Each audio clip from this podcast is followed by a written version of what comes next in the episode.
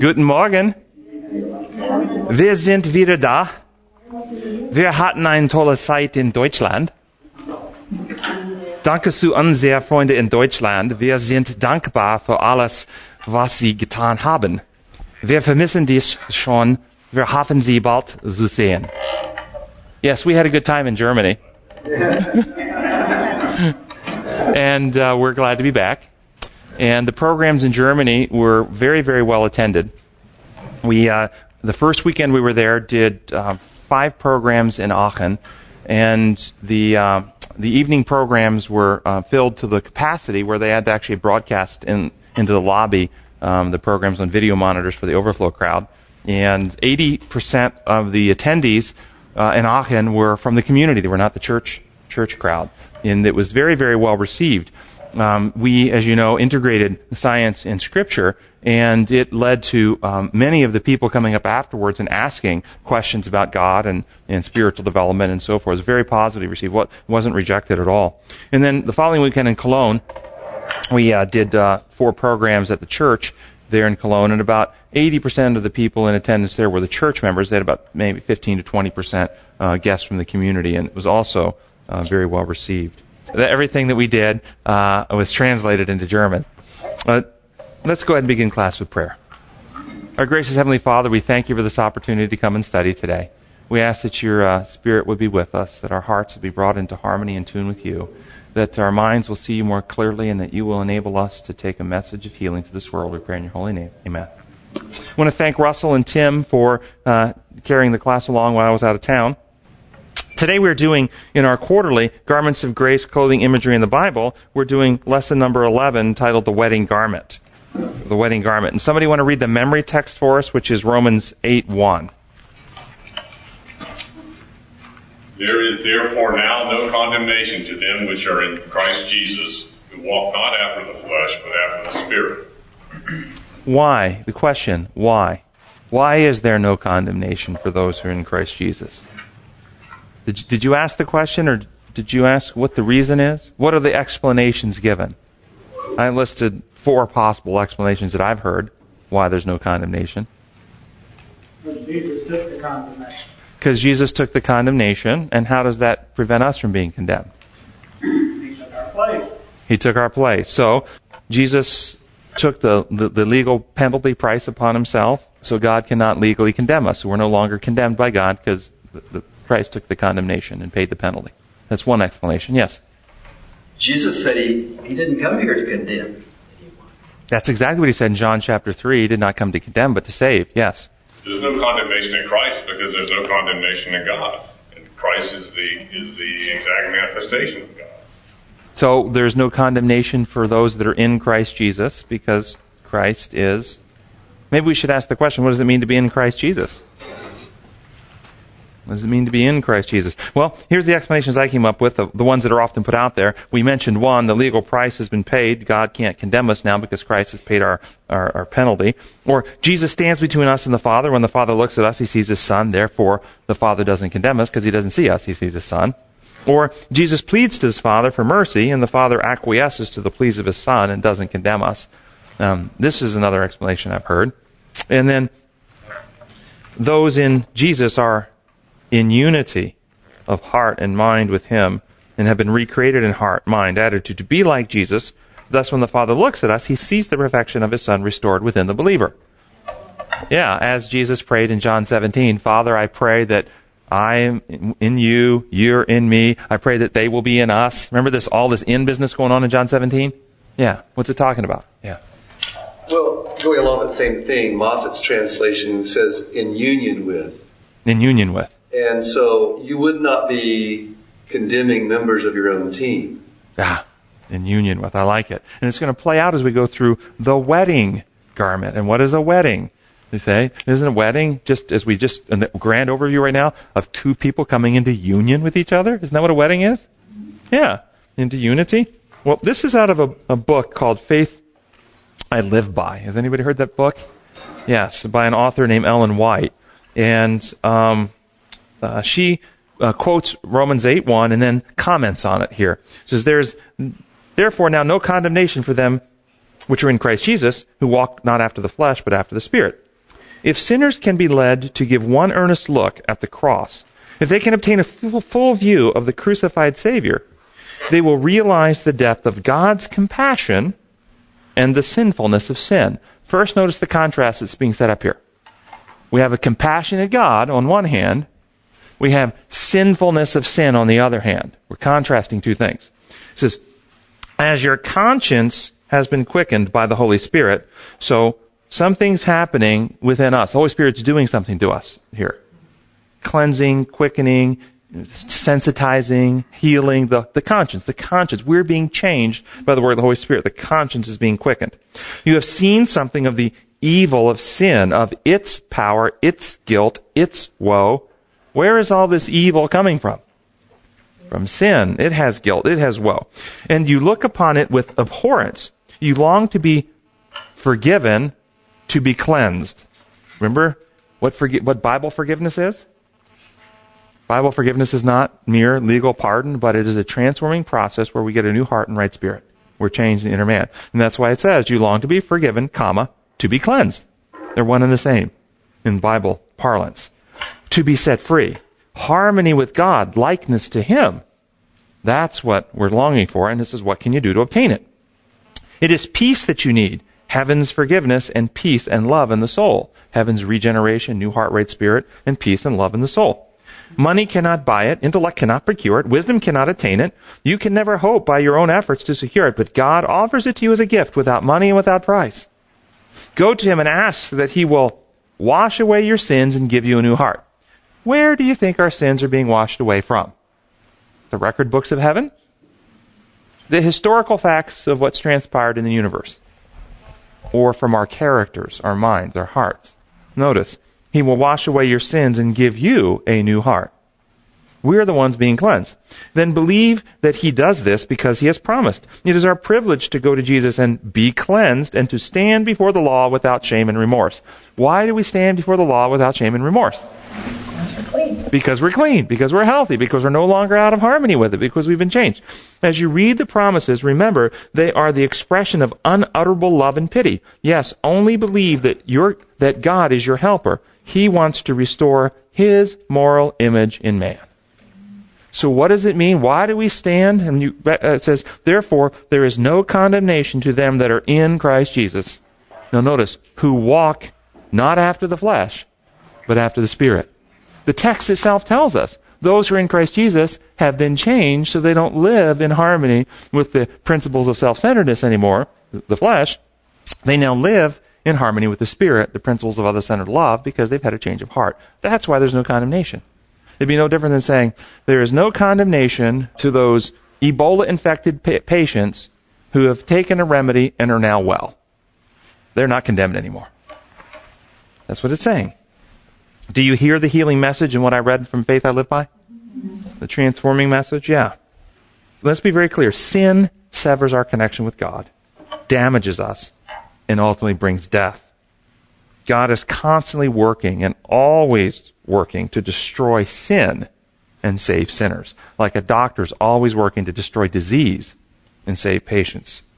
All right, first paragraph, it says, Christian history is full of dark passages. Horrible things have been done by professed followers of Christ. And according to our understanding of prophecy, more evil will be done in His name too before Jesus returns. How can this happen? What would be necessary? What would be the errors or missteps required for Christians to do horrible things in the name of Christ? Misunderstanding of who God is and what He wants them to do. Okay. Misunderstanding of who God is and what He wants them to do. Other thoughts. I agree completely. Other thoughts. By beholding, we become changed. By beholding, we become changed. So, uh, accepting a false view of God, we assimilate those principles into our character and we act on them. So, if we have a God who is arbitrary, severe, exacting, unforgiving, demanding, legal payment have to be paid, uh, must punish in order to be just, punishment comes out from God as a, as an infliction, then then ultimately we as a society must model ourselves after that, and we must do the same. Yes if we believe God's word is this particular thing, and we want to help him do his work, but we have the wrong idea of what he's doing. Yeah. As I said many times, there's nothing more dangerous in this world than someone on a mission for God who doesn't know God. That's about the most dangerous thing in the world. Also in the paragraph, it says professed followers of Christ. Though those who appear to be Christians may have ulterior motives that have nothing to do with Christ in the first place. And this is the other element that I think, besides a misunderstanding of God, the other big main one is unconversion passing as conversion, especially in leadership. Unconverted people passing as if they've been converted to Christianity. And so the question is what contributes to this idea of a person being converted when they're not converted? Could it be a false idea of what conversion actually is? So what's conversion? Let's talk about that. What is it to be converted? What's conversion? In the first 300 years after Christ, what did it take to be converted? What did it take to be a Christian in the first 300 years after Christ? I want you to see this. Yeah. It would take an understanding of who Christ was, of you know, having Christ be revealed to the mind as God and a definition of God. That's conversion. We have evidence, scriptural evidence from this in the book of Acts. There's a eunuch traveling along, reading the book of Isaiah, and Philip comes along and explains to him what Isaiah is talking about. And the eunuch says, well, there's water. What, what, what hinders us? Let's get baptized. And Philip, of course, at that point says, well, we have 28 fundamental beliefs. We have to review first, and you must describe to these. No. What happened? He was over. He was baptized to convert. First 300 years after Christ, the only thing it took to be a Christian was accepting Jesus Christ as your Savior. Guess what happened in the 4th century? 340 AD, somewhere around there. Constantine. Constantine converted. And guess what Constantine after, did, did after his conversion? A checklist. He told the Bishop of Rome, known today as the Pope, to give me a doctrinal checklist so I can determine who meets Christian standards and who's not meeting Christian standards. Who's part of my political party, who's not part of my political party. And so now we have the first doctrinal checklist that you have to meet this doctrinal checklist. And if you don't meet this doctrinal checklist, you're not Christian. This is where it started with Constantine. And so now we can be converted. After Constantine, we can have conversion by not accepting Christ, but accepting a doctrinal checklist. And if I accept the Sabbath, and I accept the state of the dead, and I accept no smoking and no alcohol and healthy diet, and I accept the heavenly sanctuary, and I accept the inspiration of Ellen White, and I accept the, you know, go down to 28, I can accept all those and still not know Christ. And I can claim that, I, and of course, I can accept that Jesus is the Son of God. It's one of our 28, and that the Trinity, and all these doctrinal, cognitive conceptions and accepting. I can accept all these cognitively and still not be converted because what is actual conversion? A new heart. Heart, a new heart from what to what? What is it? This, there it is, bingo. True conversion is very simple. We are born in sin, conceived in iniquity. Our, our hearts are wired to self preservation and me first. Watch out for number one. That's our first birth. That's what John, uh, Jesus said in John 3 to, to Nicodemus, that you had to be born again because something was wrong with that first birth. And so we're born in sin, selfishness, and fear, and insecurity, survival of the fittest. And then when we are reborn, our heart now has a motive that, hey, I don't want to be watching out for me primarily. I actually want to love others. I want to love God, greatest commandment, love the Lord your God with all your heart, mind, soul, and strength, and your neighbor as yourself. This is a converted person. Even if they don't, under, can you be converted? Have a heart that you really love other people more than self, that you would give your life to protect others and not know about the Sabbath. Can that happen? Yes. Or eat the wrong foods. Yes, this is the core issue. And unconversion happens when you eat the right foods, go to church on the right day, keep the sanctuary holy, and all these things, and as the Jews did 2,000 years ago and crucified Christ. They had their doctrinal checklist, but they didn't have hearts changed. And I think we've somehow gotten confused between two types of conversion conversion to a system, to an organization, to a political party, to an institution, and conversion to Christ with a heart and mind that's renewed. What do y'all think? Am I saying it too hard? No. Any packaging, whether it is keeping a SDA checklist or a ca- Catholic checklist, or That's right. No, exactly. Yeah. any packaging that does not restore the heart and the relationship in that true heart relationship is what I understand you to be saying. That any packaging uh, would be a false conversion. Exactly. Yeah. Any, any packaging that, that avoids the heart transformation. Exactly. Yes. Mrs. White talks about that the strongest witness for Christ is your personal revelation of what He's done in your life. Amen. To change life. It's not about all the good things about Him, it's not all the attributes of Him. You can accept that intellectually, but unless you accept Him as your Savior, it's, it's, no, it's worthless. I agree. I agree. No, I agree completely. Don't you think anything else is just an element of being able to dodge or hide from uh, that true uh, giving up completely? That's exactly right. That's exactly right. And that's why it became so convenient for Constantine and for the system to create a checklist of external rules. Paul, Paul prior to his conversion, Saul, he had his checklist. He was the Pharisee of Pharisees and, and he thought he was converted. He wasn't converted. Peter, prior to his denial of Christ, Christ said to him Thursday night, prior to the crucifixion, when you're converted, feed my sheep. He hadn't been converted yet, even though he'd been with Christ three and a half years. Why? Because even though he loved Christ, he still loved himself more than Christ. And that's the key. And as long as we love ourselves more than God and others, we're not converted. And we'll ultimately throw Christ under the bus to protect ourselves, as Peter did that night. But Peter went out after that wept bitterly and was converted. Judas could have been converted, but he didn't. He actually protected self and wouldn't surrender self. So he hung himself.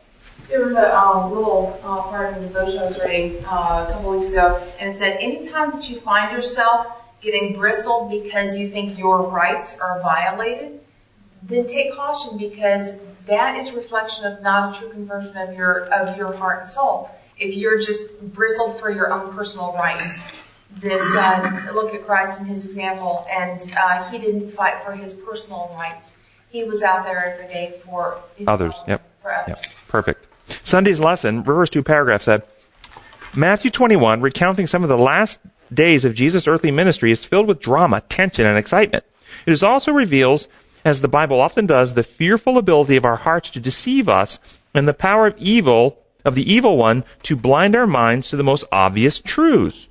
It's easy for us looking back to think, how could those leaders have been so hard, so blind, so indignant in the face of all the evidence that Jesus had given them? Yet we mustn't fool ourselves. Is there any reason to think, even as Seventh day living with so much light, that we are much different? Do we not at times show a hard and callous indifference to the truth, particularly when it interferes with our pet sins and desires and worldliness? Sure, God loves us, Christ died for us, and forgiveness is available to all, but those same words could be said about the people in this chapter, as well as the ones who not only turned their backs on Jesus, but worked against him. How careful we need to be, for we deceive ourselves if we think that we can't be deceived as well. I thought that was well said. Don't you all think that was well said? In the last two sentences from the lesson, it says, on the Sunday's lesson, it says, How sad those who should have been teachers of others were the ones who had the most to learn, and in many cases never learned it. When they finally do, it will be too late. What do you think about that? Do you think the lesson's right again? I think the lesson's right again, right on. So, if this is in fact true, that many times the teachers are the ones who have much to learn, how do we apply this reality to our personal life? How do we wisely use this insight and this, and this wisdom? Study for ourselves. Thank you. Did you hear what she said? Study for ourselves. This is out of Review and Herald, June 18, 1889. And it says, We must study the truth for ourselves. No man should be relied upon to think for us. No matter who he is or in what position he may be placed, we are not to look upon any man as a criterion for us. How about a woman? Is a woman okay to look upon and do our thinking for us? No substitute. No substitute. So, Uh, we are to counsel together and be subject to one another, but at the same time, we are to exercise the ability God has given us in order to learn what is truth. Each one of us must look to God for divine enlightenment. We must individually develop a character that will stand the test in the day of God. So, would that apply to prophets as well? Should we look to prophets to do our thinking for us? No. Should we surrender our thinking to prophets? I'm going to tell you what I've discovered um, when when dealing with. There's certain mindsets out there, particularly certain types of education. Educate people away from evidence-based thinking to claims-based, proclamation-based thinking. Do you understand the difference between a claim and a proclamation and evidence? Here's a claim and a proclamation. And, and what happens, the reason they do this is because accepting the Bible as holy and inspired, then any words in the Bible are accepted without thinking. That becomes a claim. For instance, God is love. That's a claim. That's not evidence. The evidence is the life of Christ. That's evidence. That's not a claim. And of course, God's dealing with humanity through history, recorded in Scripture and through our own personal experience. That becomes evidence. And that evidence then gives meat and power to the words God is love. And now we know what love looks like because Christ has shown us what love looks like. But without that, we don't know. And so in Old Testament scriptures, there's lots of places where God raises his voice and says, I will burn, I will raise, I will heat the fire, I will pile up the wood, I will burn the bronze pot, you will feel the full force of my anger and wrath, blah, blah, blah, blah, blah. God is saying these things. These are claims. These are words. These are proclamations. You have to go and say, now what happened? What transpired? What occurred?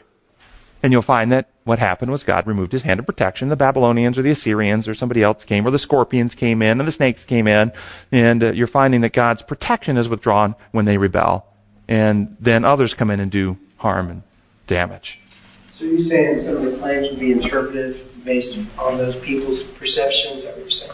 Yes, I'm saying that there are certain schools of thought that teach people to take the words at face value without actually stepping back and co- uh, correlating those words with the evidences of history to understand the true meaning. Even within the scripture, some of the way the phraseology may be claims oriented, maybe their perception rather than evidence of what God actually was doing at that time. In, at 2 Kings 22, where um, Ahab uh, asked uh, Jehoshaphat to uh, join him to uh, go to battle against Ramoth Gilead. And Jehoshaphat says, Is there a prophet of the Lord we can call upon? And Ahab says, I hate the prophets of the Lord. They always say bad things about me. Remember, Ahab's worshiping Baal. And they say, Yeah, there's one. Let's get one in here. And they call in Micaiah. And Micaiah says, um, after he tells Ahab, Go, you'll, you'll do fine. Ahab says, Look, I've told you, don't mess with me. Tell me what really the deal is. Because Micaiah was messing with him. And so Micaiah says, Well, uh, the Lord called a council and said to his, uh, his spirits in heaven, how can we lure Ahab into battle against Ramoth Gilead where Ahab will be killed? And one spirit said this, and one spirit said that. And finally, a spirit stood up before the Lord and said, I know what we can do. I can go and be a, a lying spirit in the mouth of, of, of Ahab's prophets and lure him into battle where he'll be killed. And the Lord said, Go and do it. Now you can read this, it's right in Scripture. So, do we have Lord in heaven sending his angels down to make people lie? Do we take this literal? Or do we understand, well, then why was this said? And when you understand the principle of what happened here, then you can understand so much of the rest of the scripture. It seems hard to understand. What happened here? Who was Micaiah speaking to? Who was he speaking to? Ahab. Ahab. What's Ahab's mindset and what does Ahab believe about God? Does Ahab believe in a loving, gentle, Jesus-like God? Or does he believe in a power over, authoritarian dictator, powerful God? Right? And so, in order to warn Ahab away, the idea was placed God caused your prophets to lie. The message you're getting from your prophets is false. Okay? It's a false message because God has made it. Okay? Because he, everything's attributed to God in his eyes. God had to make him do it. So now this is what's really happening. Don't trust those prophets. Don't go to battle. It was really a warning to protect him. It wasn't a revelation of how God works in heaven.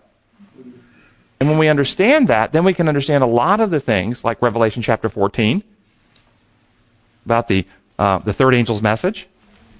So a lot of these things can come into focus. Who's he talking to? What's the message? What's the purpose? What's happening? Okay?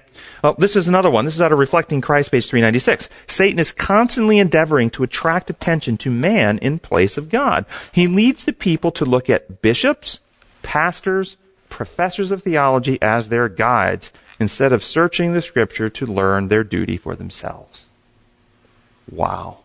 Would, would that be all theology professors other than the Adventist ones?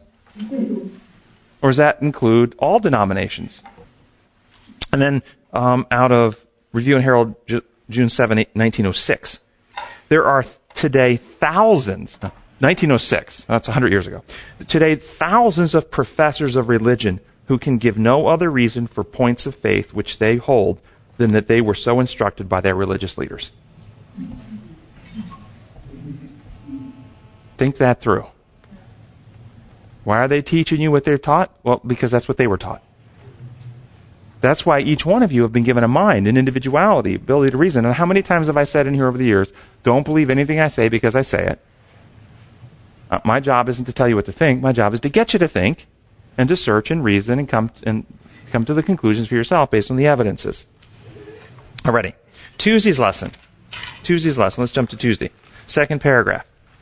Have you ever noticed that some of the meanest, nastiest, and most hateful people are professed Christians? Or that some of the most judgmental, condemnatory, hypocritical, and downright evil people are those who go to church, who claim the promises of salvation, and profess assurance of salvation? And our, our lesson's doing a good job this week, isn't it? Have you noticed this to be true? Yeah. Yeah. Again, how can this be? And uh, maybe a better question is, how can we, you and me in this room, ensure that we're not among that group?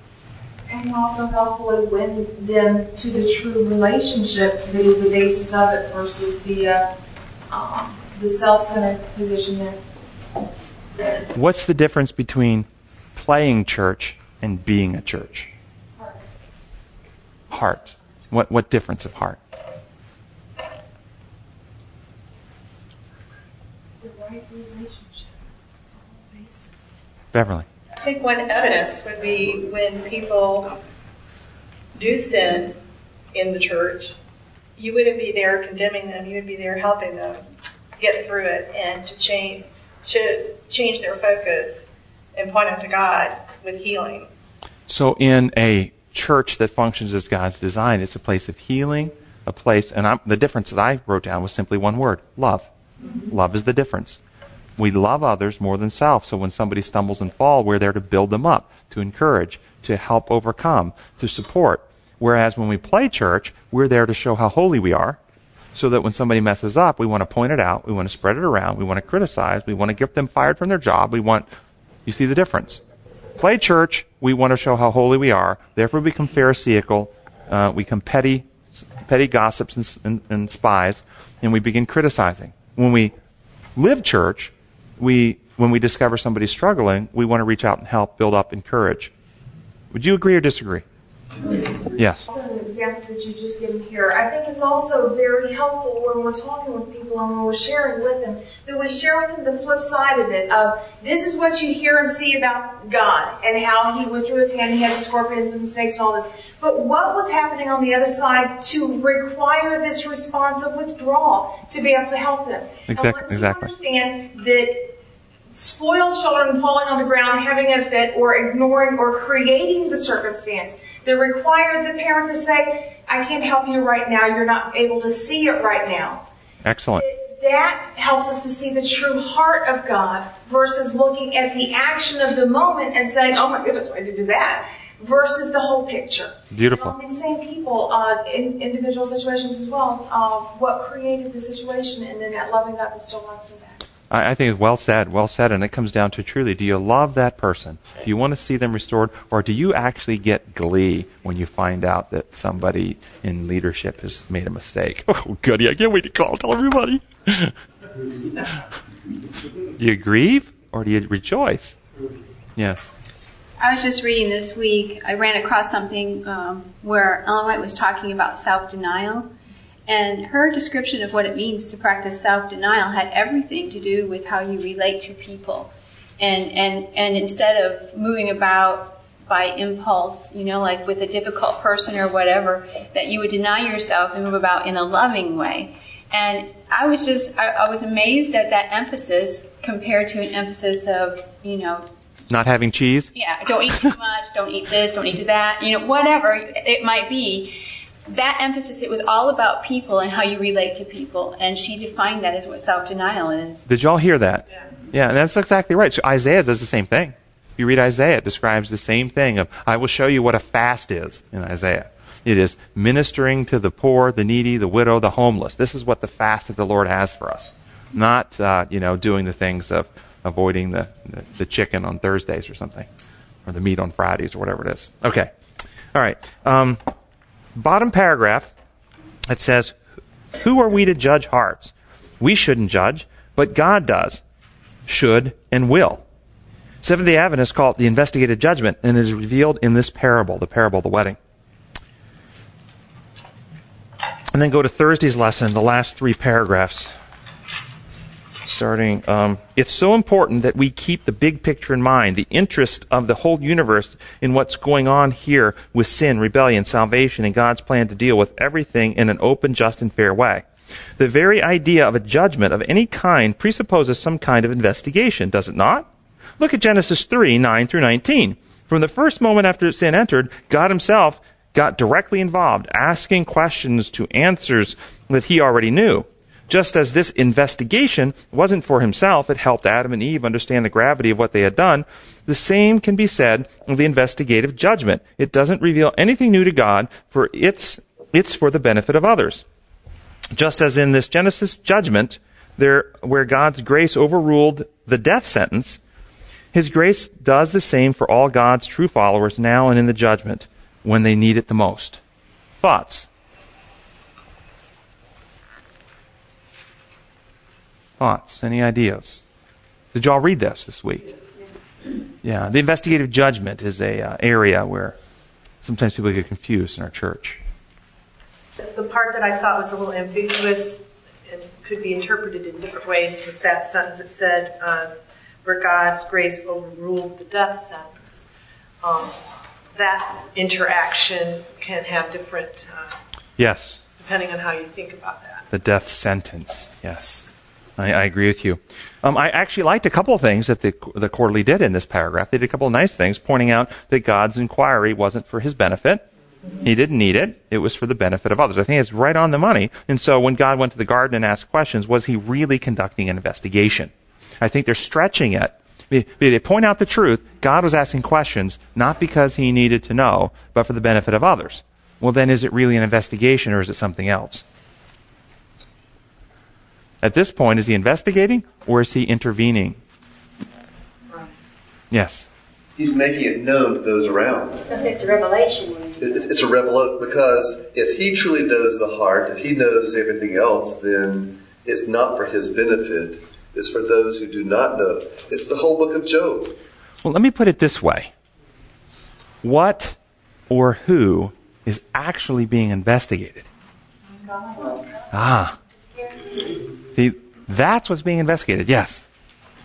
Don't you think we have a whole problem of discussing this when we use the legal uh, language? So you fit it into the legal language, so it's investigate, it's judgment. On and on. If you could leave out that language, then maybe you could talk about it easier. And if we come back, though, there is an aspect of investigation that has nothing to do with legal.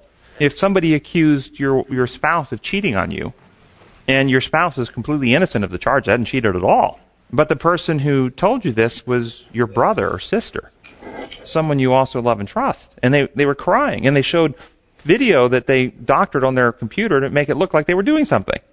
Now, if you love you, your spouse is innocent, your spouse wants to clear up any doubt in your mind, wouldn't your spouse invite you to investigate? Please investigate. Now, the spouse who is innocent doesn't need to investigate. They need to reveal. God is not investigating. We've got this backwards most always, always. God's up there conducting investigation. No, he's not. God's revealing, revealing, revealing. He wants us to investigate him. Who was Satan's charges against in, in heaven? to start the whole thing. It was against God. It was against God. this could possibly be called the rest of the story. Yes, the rest of the story. That's exactly right. Um, are the angels, and think about this, even back in Eden, Are the angels and intelligences and the rest of the universe primary concern about whether Adam and Eve sin or don't sin? Or is their primary concern is when they sin, how, how is God going to deal with them? What's their primary concern?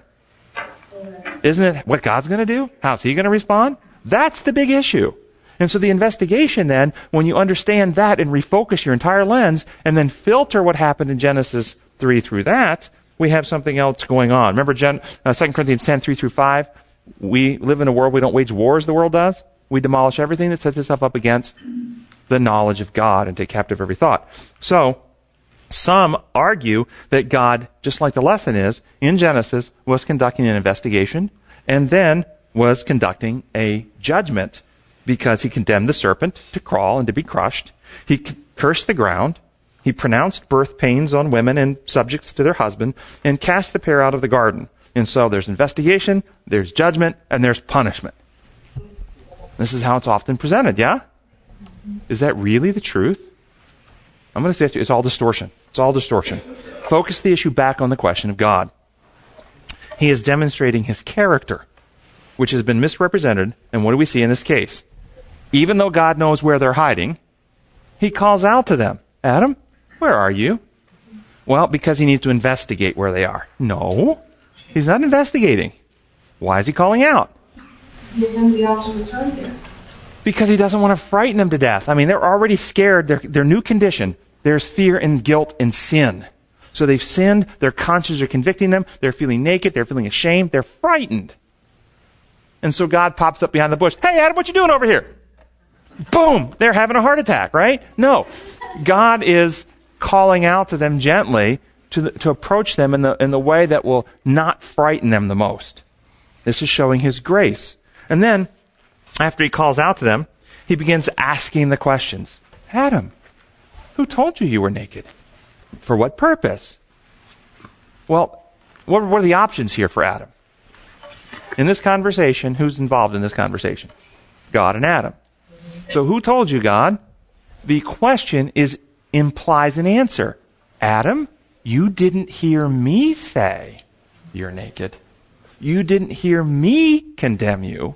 You didn't hear me point out your deficits. Adam, that's your own conscience. You're, this is what sin has done to you. You're not the same anymore. You see? So we're getting revelation. God is revealing to the universe. Hey, God didn't condemn them. God didn't come and say, all right, what did you do? Did, did I not tell you you weren't supposed? Yeah. They were naked.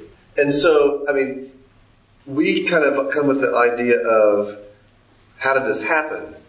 It's very evident that it has happened. Okay? He's not talking to a fully clothed couple. Yes. Or, or they clothed with fig leaves or whatever. I mean, but the clothing wasn't the issue. No, but I mean, it's, it's like the process. How did this happen?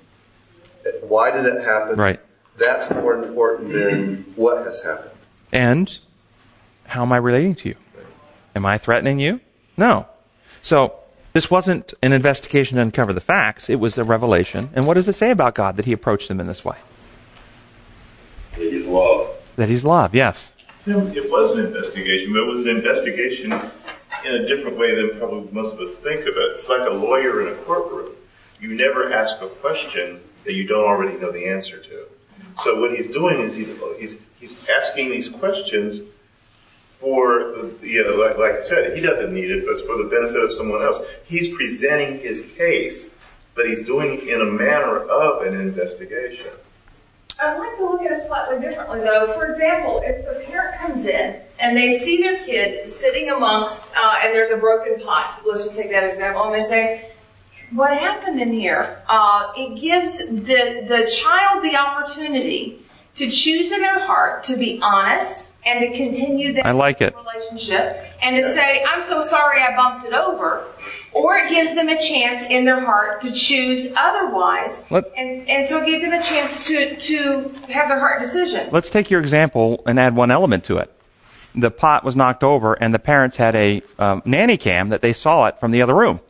So they saw exactly what happened. So there's no need to investigate. Right. But they're asking the same question. The rest of the universe was watching. Says in 1 Corinthians 4, we are a spectacle, a theater to angels and to men.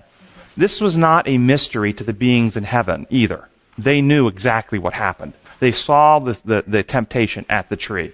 They saw the actions. They, they were warned by God. They understood the controversy going on. This was not a mystery as to what happened here to them.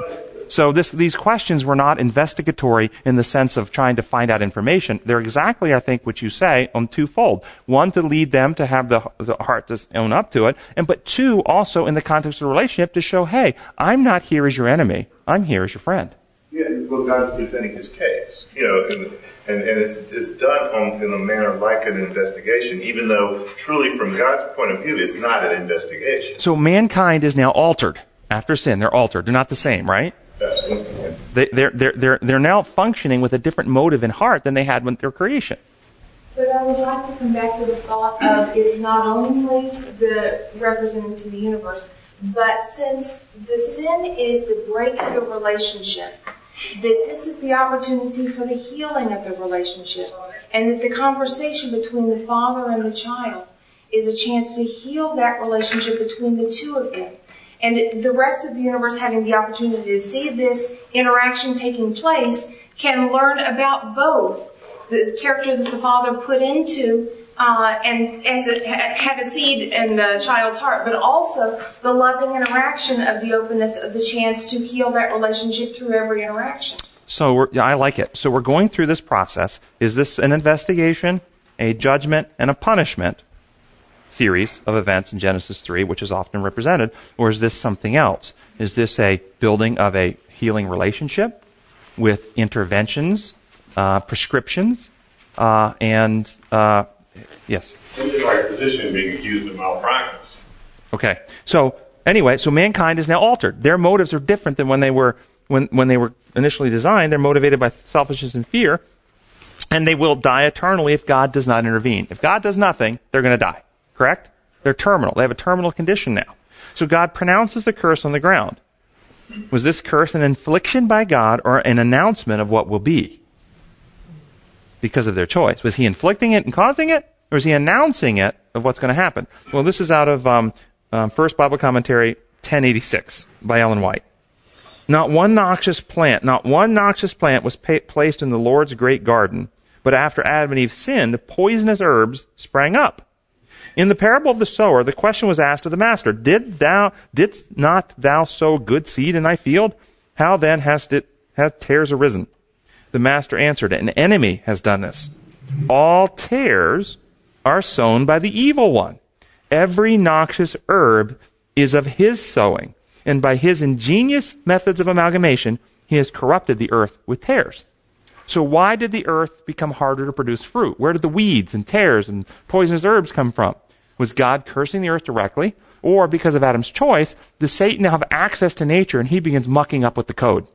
So what you're saying is before sin, Satan wasn't allowed to do any of that. That's right. But when sin came, then Satan's the one that planned it was allowed. Now, his hand. To muck with the well, code. I'm sure I never heard it like that before, but that's good. Hmm. Because the humans invited him in and let him spread by their choices. Yes. We actually handed him the, the, the kingship of the earth.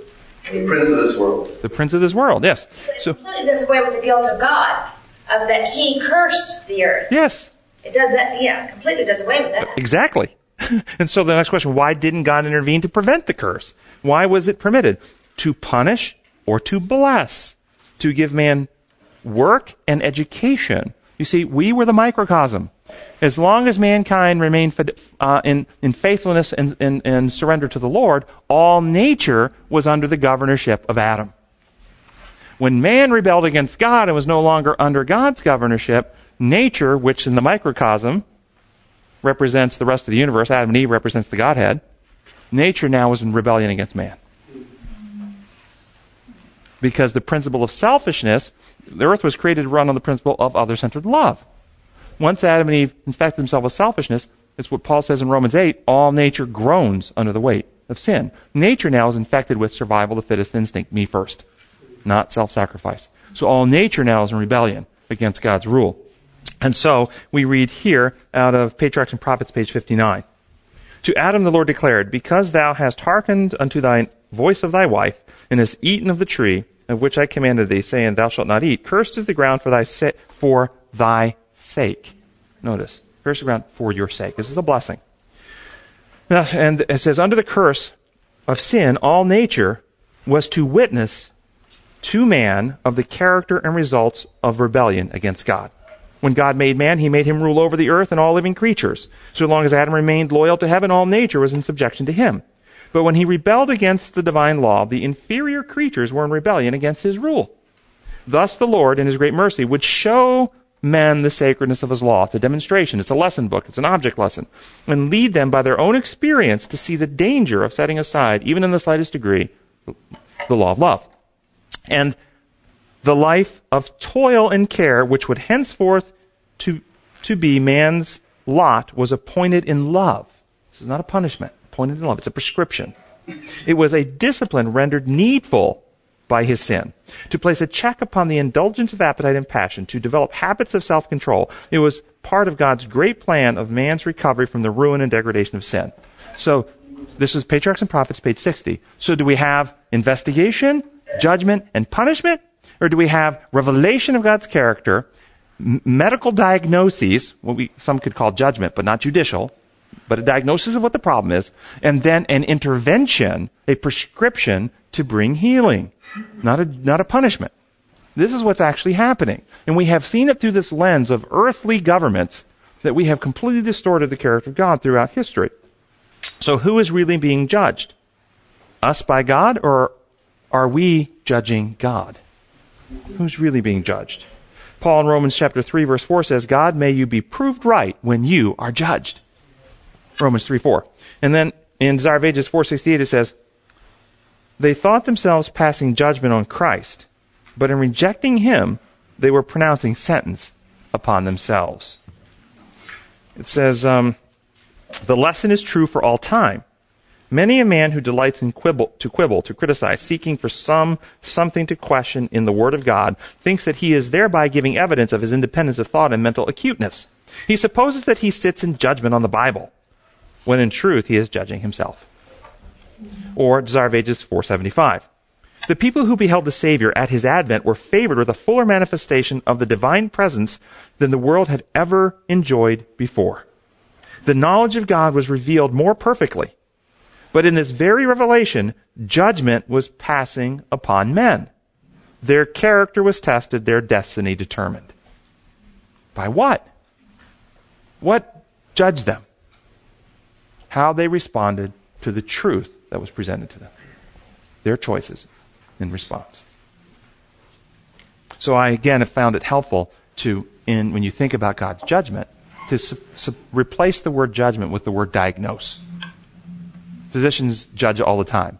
And then after we judge the condition, we make judgments about what is the best treatment for them. And thus we read two weeks, three weeks ago when I was here, we read that Elijah hoped that the judgments of God in three and a half years of famine would bring the children of Israel to repentance. So the judgments of God to bring them to repentance? What is that? that is the interventions, the, the prescription meted out by God was not designed to punish, it was designed to turn their hearts back to Him again, to save them. That's a prescription. Yes, Tim. Uh, maybe instead of the legal terminology of investigation, uh, judgment, and punishment, um, medical terminology works a little better history, assessment, and plan. And I give credit to her, she just said that. So say that again. Say it again. Instead of investigation, judgment, and punishment, history, assessment, plan. I like it. History. God takes the history, does the assessment, the diagnosis, and has a plan to treat and heal. Very nice. Yeah, but uh, that's exactly what's going on, isn't it? Or do you like the other one better? Well, um, you know, in Scripture, what the imagery that Scripture uses for earthly governments are the image of ferocious and ravenous beasts that tear apart. These are earthly governments. You know all the imagery the bears, the leopard, the lion, the, the beast with iron claws and iron teeth. Ravenous, destructive beasts that tear things apart. The imagery given to God's kingdom was the lamb. Okay? And Jesus said, My kingdom is not of this world. Now, look at the kingdoms of the earth. How do they handle misdeeds? What do the kingdoms of the earth call justice? They have investigation, they have trials, they have judgments, they mete out punishments. And we have taken this system and we have projected it on God's kingdom and we have described God's kingdom working like earthly governments. It's not this way. My kingdom is not of this world. How many times did Jesus say that? Over and over again. His kingdom doesn't work this way. Monday's lesson, the king's invitation. So the king's invitation to the feast. Question, who is the king? Who is the king? What, to what is the invitation? We're invited to what? A wedding feast. Okay. When does the wedding supper take place? Obviously after the wedding, right? Okay. Who is the groom? Christ. What is symbolized by the wedding? A wedding is when the groom receives his bride. Who's the bride? Church. I'm going to read to you out of Great Controversy, page 426. Because I actually agree with you, and we're going to flesh it out though. In the summer and autumn of 1844, the proclamation, Behold, the bridegroom comes, was given. The two classes represented by the wise and foolish versions were then developed. One class who looked with joy to the Lord's appearing and who would who had been diligently preparing to meet him, another class that, influenced by fear and acting from impulse, had been satisfied with the theory of truth, but were destitute of the grace of God. In the parable, when the bridegroom comes, they that were ready went out to meet, the, meet him to the marriage. The coming of the bridegroom here brought to view takes place before the marriage. The marriage represents the reception of Christ by Christ of his kingdom. The holy city, the New Jerusalem, which is the capital and representative of the kingdom, is called the bride. The Lamb's wife. Said the angel to John, Revelation 21, 9 and 10, Come hither, I will show, the, show you the bride, the Lamb's wife. He carried me away, and in spirit, said the prophet, and showed me that the great, uh, showed me that great city, the holy Jerusalem, descending out of heaven from God. Clearly then, the bride represents the holy city, and the virgins that go out to meet the bridegroom are symbols of the church. In Revelation, the people of God are said to be the guests of the marriage supper. If guests, they cannot be represented also as the bride. Hmm. So what do you think?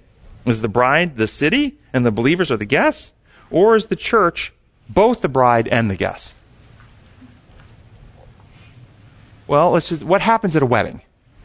What happens at, I mean, what actually transpires at a wedding? What's the main purpose of being there?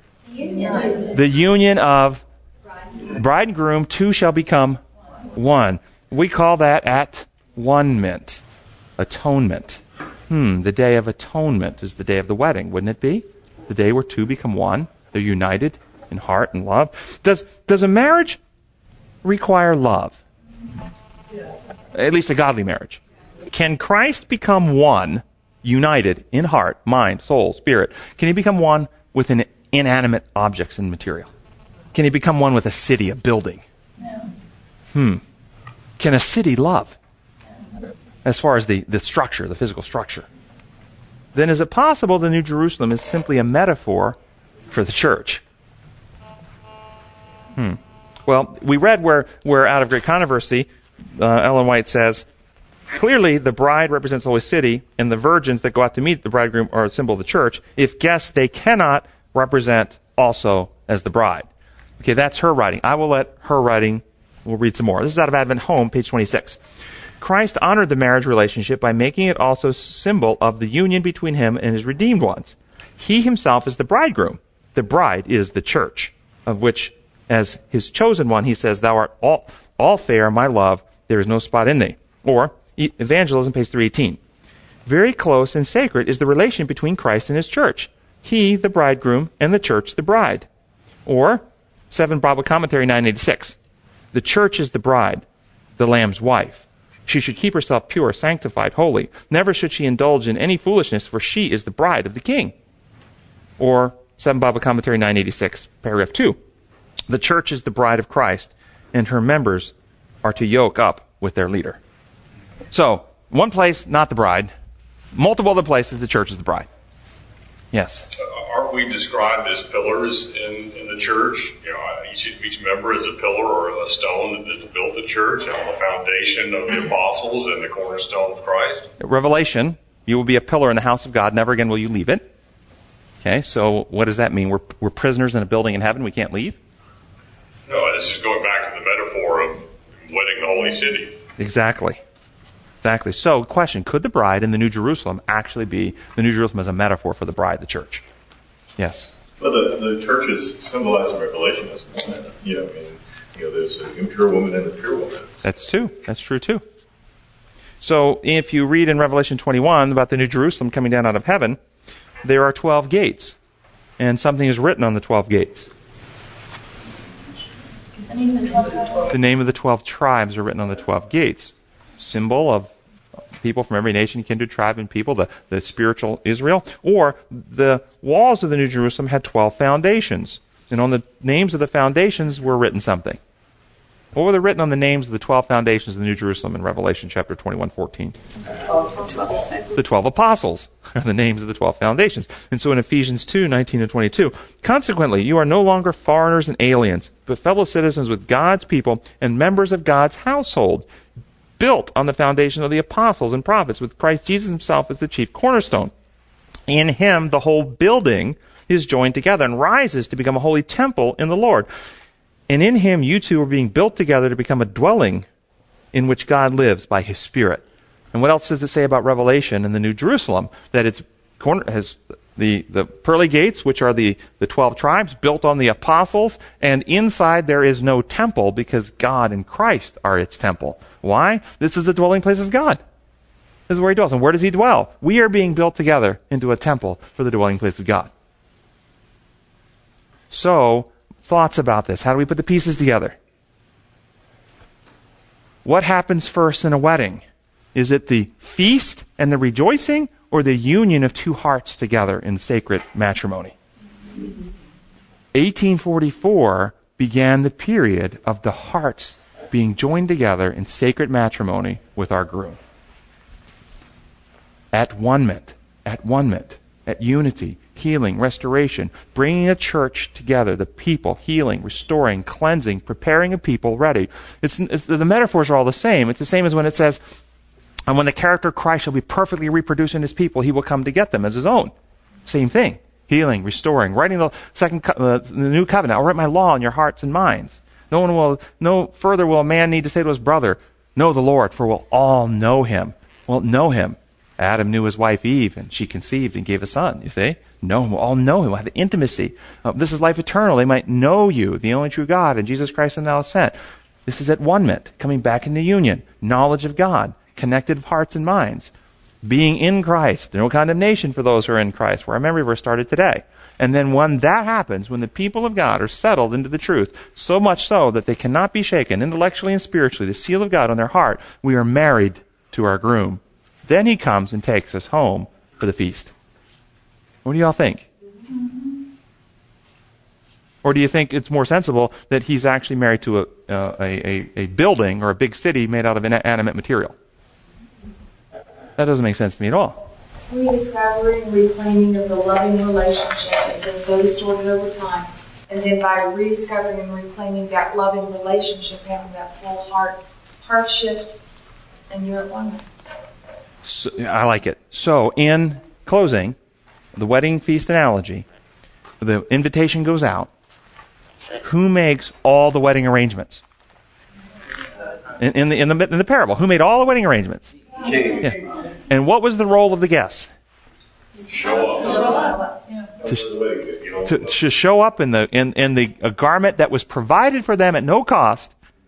So our our our role is simply to accept what He provides. That's it. There's, there's not a hard work there. So metaphor, in a different metaphor, what is the role of the sick person in relationship to the doctor who has procured a remedy that will heal them? To accept the free remedy. Just accept it, take it, it does its work, we don't do the work. Our response is to stay in union with Him, accept what He has done, open the heart, receive it, and follow where He leads. Our gracious Heavenly Father, we thank you that you have gone to such incredible lengths to reach us. And our minds have been so confused about you. We have been indoctrinated with so many different weird ideas that sometimes we live in fear of you, Lord. And I know that must break your heart for your children to be afraid of you when you love us so much. I pray that your Spirit we pour it out. May we have our minds open to discern the truth from the error. May we be transformed to love you first, to be truly converted in heart, to love others more than self. May you give us skill, ability, wisdom to go out and communicate clearly the truths about your kingdom. And may this message go around the world to lighten the world that you will come soon. We pray in your holy name. Amen.